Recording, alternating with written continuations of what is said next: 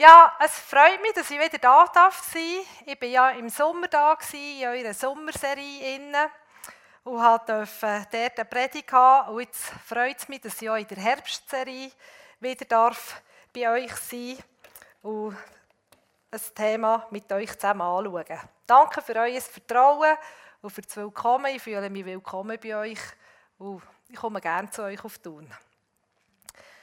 Zwischen den Sommer- und Herbstferien seid ihr so auf einem Weg zusammen. Unterwegs, zusammen auf einem Lehrweg, auf einem Lehrpfad, kann man sagen, in der Nachfolge von Jesus. Sonntag für Sonntag war hier so ein Boxenstopp, wo ihr verschiedene Themen angeschaut und ganz praktische Hilfestellungen bekommen für, für euren Alltag mit Jesus.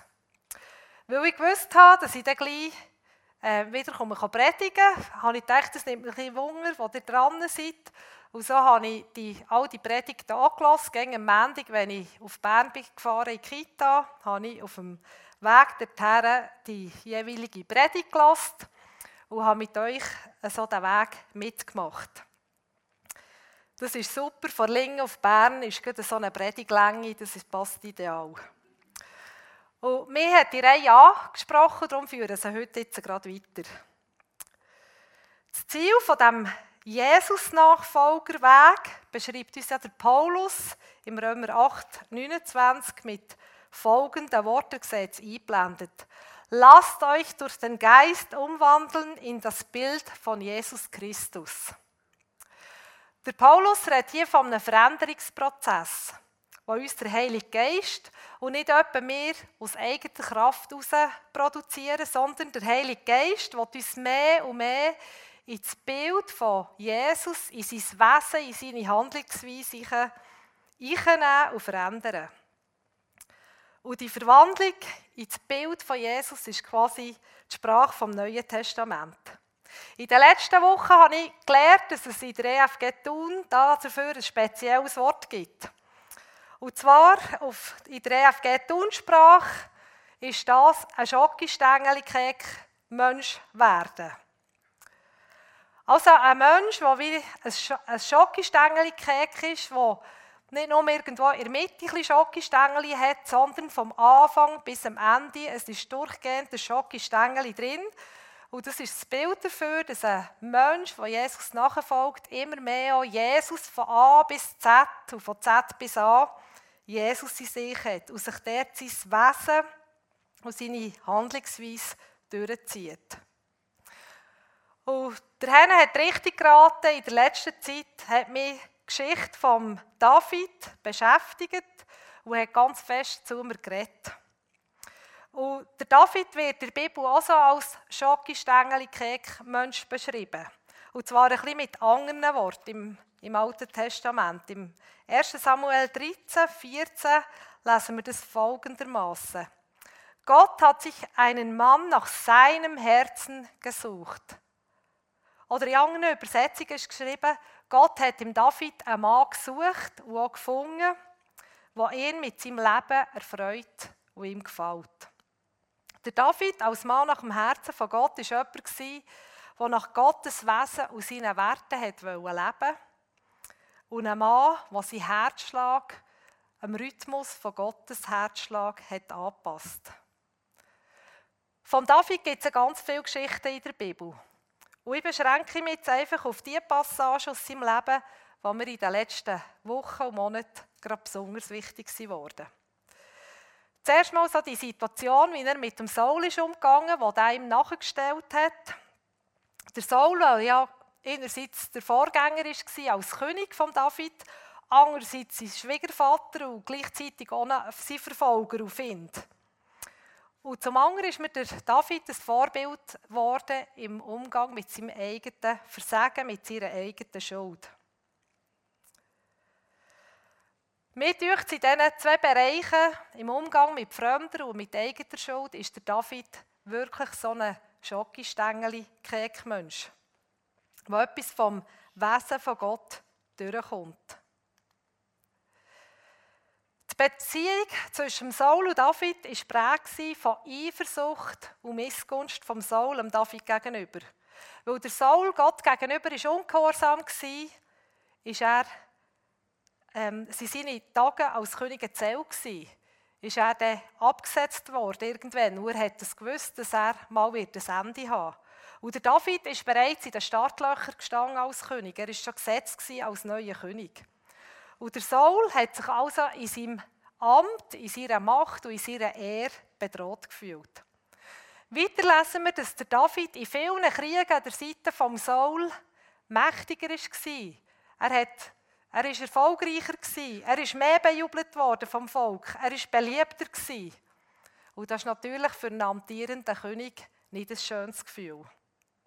Das alles hat dazu beigetragen, dass der Saul ungeheuren Hass und eine grosse Eifersucht auf David hat bekommen.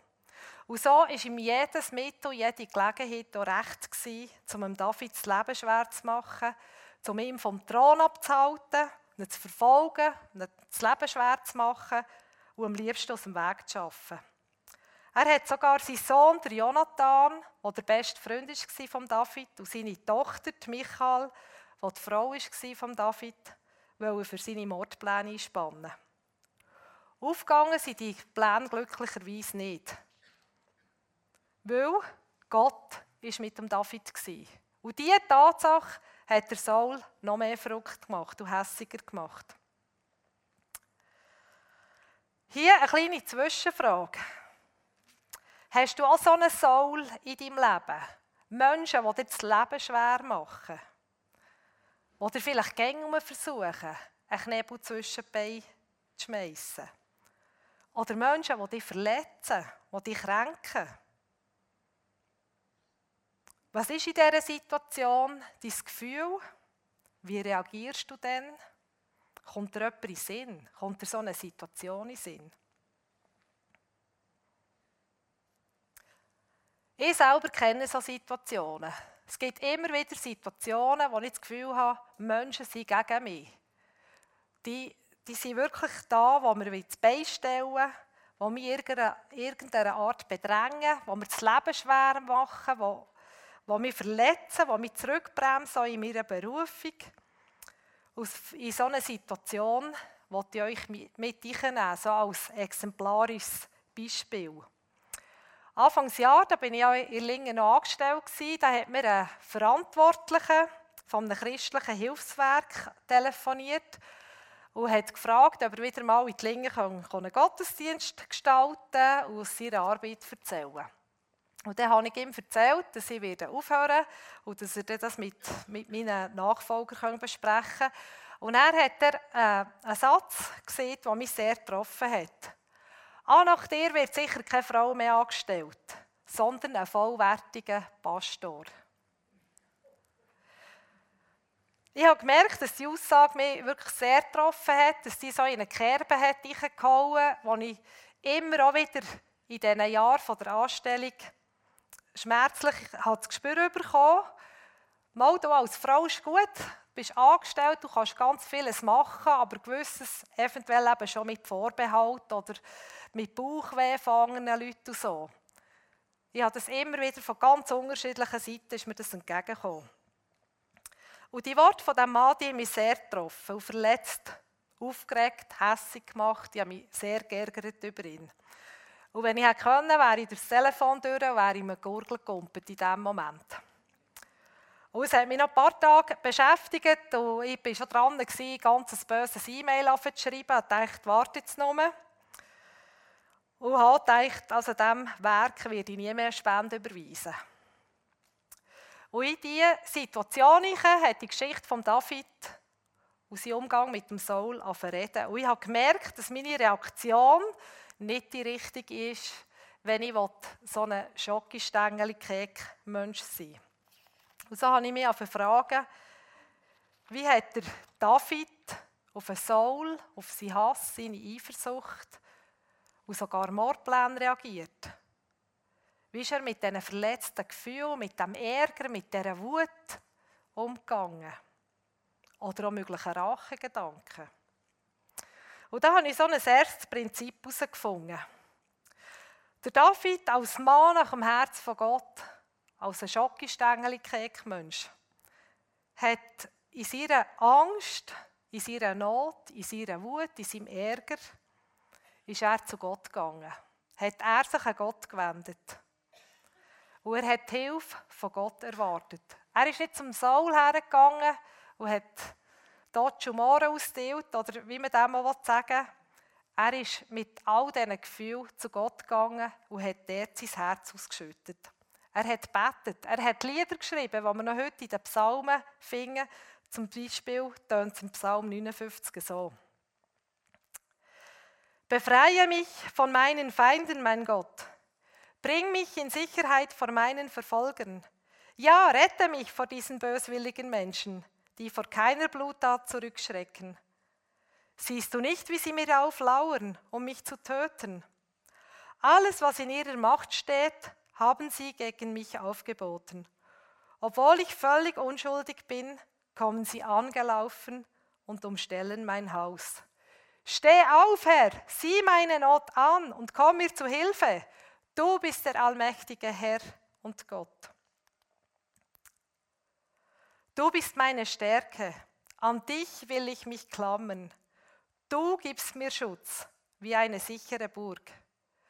Du, mein Gott, kommst mir in Liebe entgegen und lässt mich über meine Feinde triumphieren. Doch töte sie nicht sofort, Herr, unser Beschützer, sonst gerät alles rasch wieder in Vergessenheit. Darum lass sie erst ruhelos umherirren, langsam durch deine Macht zugrunde gehen.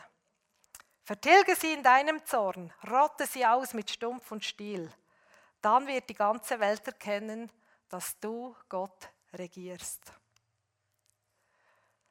Nach diesen Worten konnte ich schon ein erstes Fazit ziehen. Ein schockistängeli Mensch schüttet sein Herz mit allen Gefühlen und Gedanken vor Gott aus und richtet die nicht gegen Mitmenschen, die ihm böse will. Wie sieht das praktisch aus? Ich kann ein bisschen von mir erzählen. Bei mir passiert das Herzausschütten viel auf einem Spaziergang oder auf einer Wanderung. Mir tut es gerade in den Bergen oder irgendwo im Wald, wo kein Mensch um ist, kann ich auch mal laut werden. Kann ich zu Gott schreien. Kann ich wirklich rufen zu Gott. Und manchmal finde ich keine Worte, kann ich es irgendwie nicht ausdrücken. Und dann hocke ich auf einem Bänkchen und lese zum Beispiel so einen Psalm wie vorher von David und merke, wie die Worte von David zu meinen eigenen werden. Und wir für Verlichterung bringen und lassen ruhig werden. Und das war auch in dieser Situation mit dem Mann am Telefon so. Gewesen. Ich habe Gott angefangen, so nach ein paar Tagen, was mich recht belastet hat, Gottes zu sagen. Und ich habe gemerkt, es kostet mir auch etwas, die Gefühle zuzugeben den Ärger loszulassen, die Wut, die Rachegedanken. Aber das einfach mal rauszulassen und bei Gott zu deponieren. Und manchmal ist am nächsten Tag wieder so eine heisse Wolke aufgestiegen, und ich dachte, der regt mich einfach auf. Dann habe ich es halt Gott wieder erzählt. Und jedes Mal ist es bisschen leichter geworden. Und es hat mir geholfen, den Blick von mir, meiner Situation, von diesen Worten wegzulenken auf Gott, auf sein Bild, auf sein Wesen und das, was er über mich denkt.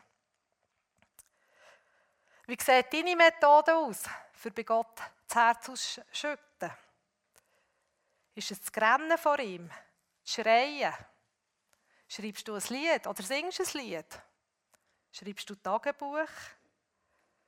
Tust du mit einer Vertrauensperson darüber reden? Vielleicht sogar mit einer Fachperson? Ist manchmal schon hilfreich. Egal, Schütt dein Herz bei Gott aus. Mit allem, was drin ist. Er kennt sie sowieso schon. Tu deine Gefühle und Gedanken aber nicht gegen deine Mitmenschen richten. Ein zweites Prinzip habe ich beim David entdeckt. Wo jetzt kommt die Situation, die uns der Henne beschrieben hat, plus noch eine zweite. Nämlich in zwei so Verfolgungssituationen, wo ihm der Saul wieder nachgestellt ist, hat der David die Chance gehabt, den Saul zu töten. Mal war es eben in dieser drin, dass der David weiter schon in der Hölle war und der Saul das gar nicht gemerkt hat, als er mit seinen Soldaten in die Hölle kam. Und das zweite Mal hat sich der David in der Wüste versteckt und hat sich zur Nacht ins Lager vom Saul herschleichen. Und in beiden Situationen sind die Mitstreiter von David zu ihm her und ihn aufgefordert, hey, das ist deine Chance.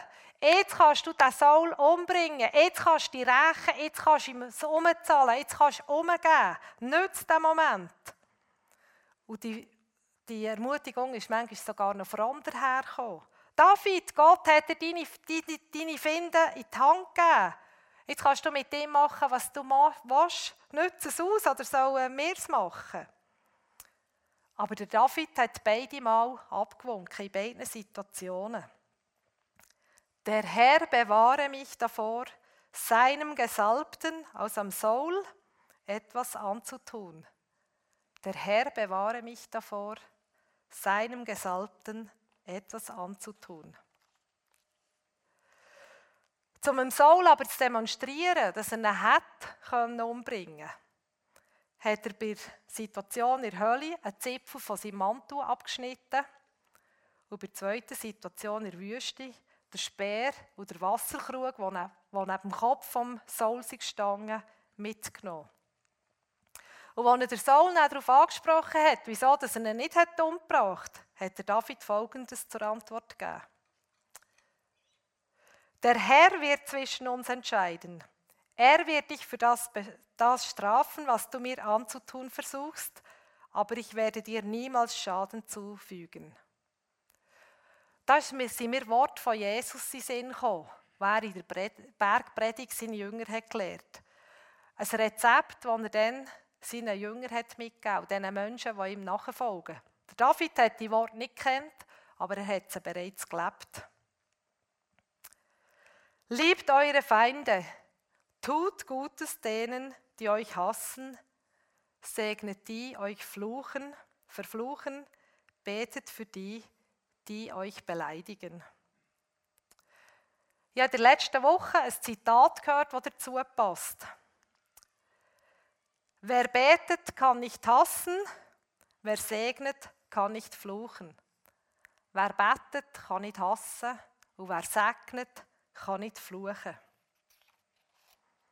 Das ist so eine Zusammenfassung von, dieser, von dem Gebot vor Feindesliebe.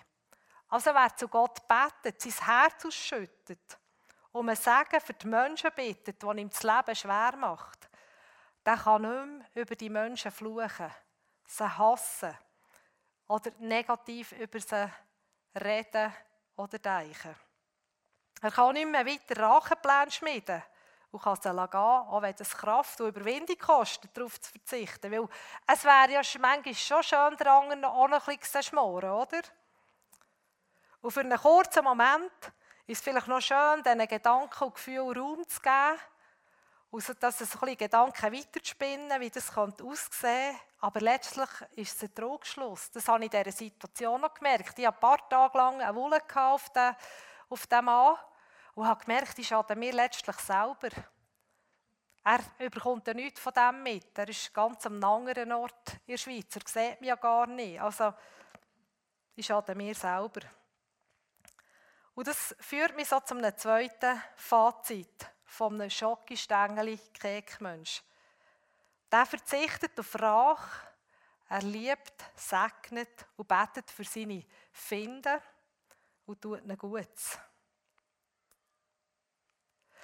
So wie der David darauf verzichtet hat, am Saul, wo ja von Gott ist auserwählt wurde, Böses zu tun, so will auch ich mich hüten anderen Menschen, die ja von Gott genauso geliebt sind wie ich, Böses zu tun. Und sogar einem Mitbruder quasi aus dem Hilfswerk, das ist ja ein geliebtes Kind von Gott.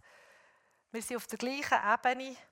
Ich kann ihm nicht Gutes tun. Und ich will die Person segnen, gut über ihrem Leben aussprechen. Und das habe ich mit der Zeit können. Ich konnte die Wut und den Ärger loslassen also die verletzten Gefühle. Und ich habe das böse E-Mail nicht geschrieben. oder zumindest nicht abgeschickt, und hat den Mann auf segnen. Und wenn er und seine Worte mir in den Sinn kam, habe ich für ihn auf beten. Und dass Gott ihm gut zukommen und ihn und sein Hilfswerk braucht in dieser Welt. Und ich habe einen Moment habe ich gedacht, wenn der da in die Linge kommt, dann gehe ich dann sicher nicht in den Gottesdienst. Und dann habe ich gemerkt, nein, das ist eben auch nicht die richtige Haltung. Also wenn er kommt, gehe ich gerade erst recht dann, dann her. Und grüße noch. Und versuche auch ein paar Worte mit ihm zu wechseln. Und wenn es eine Kollekte gibt, wollte ich mich dort auch nicht sperren. Frage dich, wo bist du heute herausgefordert?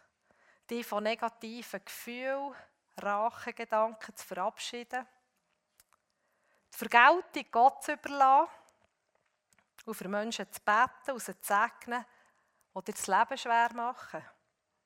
Oder ihnen vielleicht sogar in irgendeiner Form etwas Gutes tun. Ich lade dich ein, heute den ersten Schritt zu machen auf diesem Weg. Soweit mal um Davids und meine Geschichte im Umgang mit fremder Schuld. Ich habe mich anhand vom Leben von David aber auch noch gefragt, wie ein Schocki-Stängeli Mensch handelt, wenn er selber Schuld auf sich lässt. Der David hat sich ja über Jahre vorbildlich verhalten am Saul gegenüber. Das ist ja nicht nur eine Sache von ein paar Tagen, das ist über Jahre gegangen. Er hat sich dort absolut souverän als Mann von Gott, auch nach Gottes Herz verhalten. Ist er viele Jahre später in eine Situation gekommen, wo er scheinbar in der kürzester Frist sämtliche Prinzipien hat über den Haufen geschmissen hat. Wir lesen dann im zweiten Buch Samuel, Kapitel 11 und 12, dass, er da, dass der David einer Versuchung ist erlegen und hat Ehebruch begangen. Die Affäre ist nicht folgenlos geblieben. Die Frau, die Bathseba, ist schwanger geworden. Für das Kind ihrem Mann Uriah zu jubeln und seine Fehler zu vertuschen, hat David ihn aus dem Krieg zurückgekommen. Der Uriah hat sich aber geweigert, sich mit seiner Frau zu treffen, während seine Kollegen, Kriegssoldaten, der Front kämpfen. Und so hat er David nicht wieder zurückgeschickt und hat dafür gesorgt, dass er an der vordersten Front muss kämpfen muss. Und der dabei ist er umgekommen.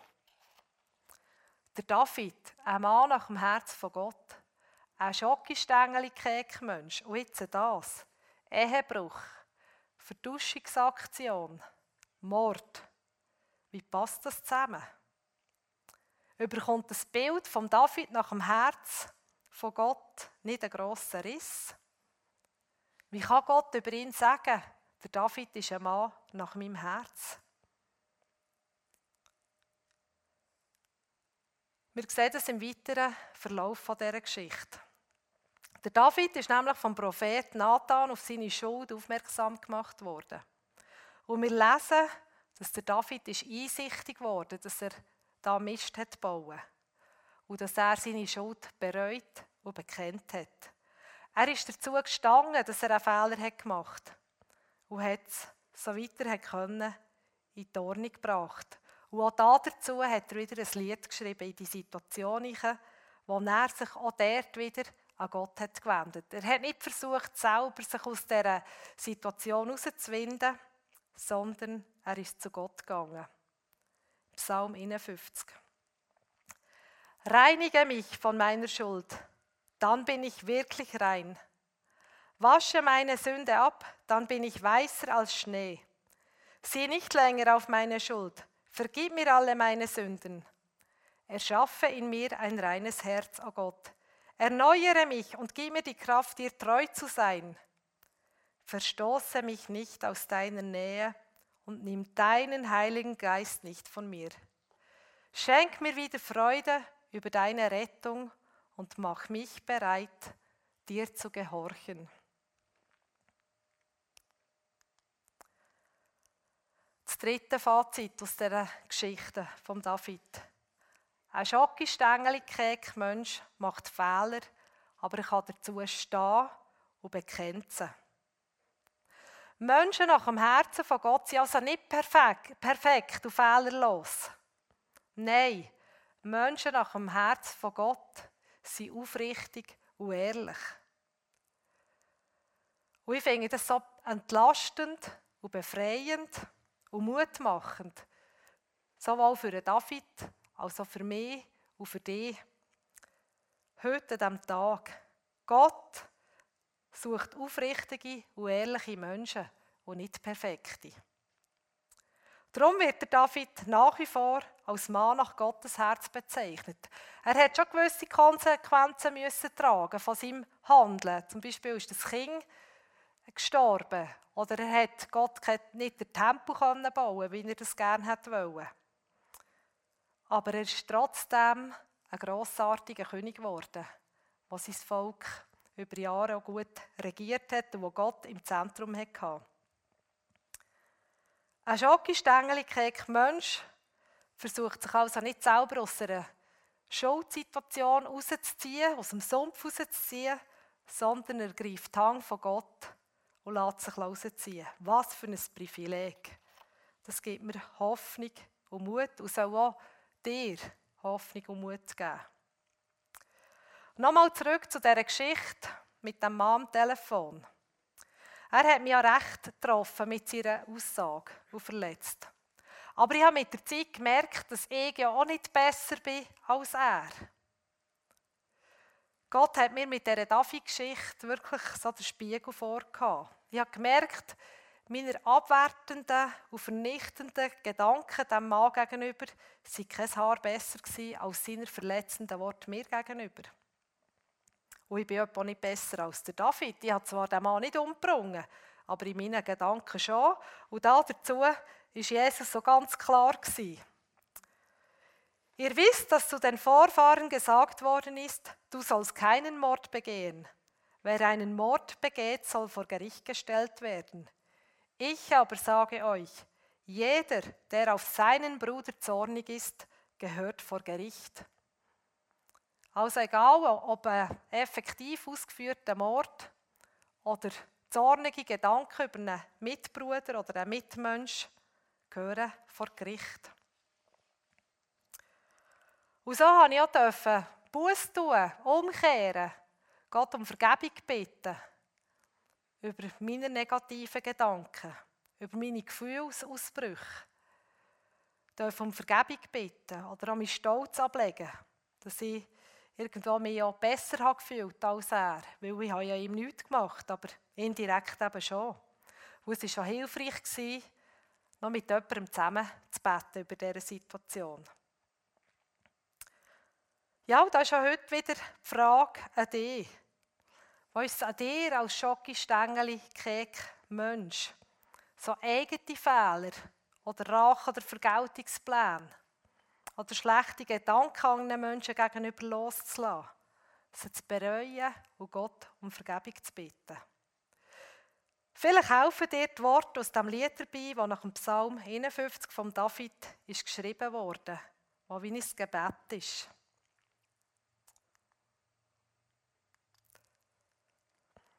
O Gott, schaffe in mir ein reines Herz und gib mir einen neuen gewissen Geist.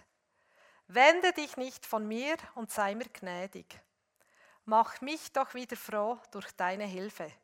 Schenk mir wieder Freude, denn nur du kannst mir helfen und gib mir einen neuen gewissen Geist. Zum Schluss von dieser Predigt noch ein Epilog, quasi so ein Nachwort zu meiner persönlichen Geschichte. Beim David haben wir gesehen, der Saul hat nicht verhindern dass der David ist König wurde. Der Plan ist aufgegangen. Und das Jahr Ostern hat mich Jesus ganz fest berührt bei dem Thema, was ich als Frau für einen Wert habe, auch im pastoralen Dienst. Ich hatte die Predigt in Lingen und da ist mir ganz neu bewusst worden, was in der Ostern passiert ist. Als erstes Jesus Frauen begegnet bei ihrer Auferstehung. Er hat sie gegrüßt. Er hat sie beim Namen genannt, teilweise. Er hat einen Auftrag gegeben, den Jüngern von ihrer Auferstehung zu berichten. Das war völlig unüblich zu dieser Zeit von Jesus. Jesus hat dort alles gesprengt. Und mich hat es so berührt, so, wenn andere Menschen mich im Verlauf der letzten Jahre an diesem Punkt getroffen haben. Ich muss nicht auf sie hören, ich darf die Worte von Jesus hören, der mich da wiederherstellt, der mir Würde zurückgibt und mich ganz neu festsetzt, meine Gaben zu leben und mich befreit, zu dem, mit dem Auftrag weiterzugehen. Und darum bin ich heute Morgen auch hier bei euch und freue mich fest darüber. Ich will schließen mit dem Wort von David aus dem Psalm 103. Lobe den Herrn meine Seele und was in mir ist, seinen heiligen Namen. Lobe den Herrn meine Seele und vergiss nicht, was er dir Gutes getan hat. Der dir alle deine Sünde vergibt und heilet alle deine Gebrechen, der dein Leben vom Verderben erlöst, der dich krönet mit Gnade und Barmherzigkeit. Lobe den Herrn, meine Seele.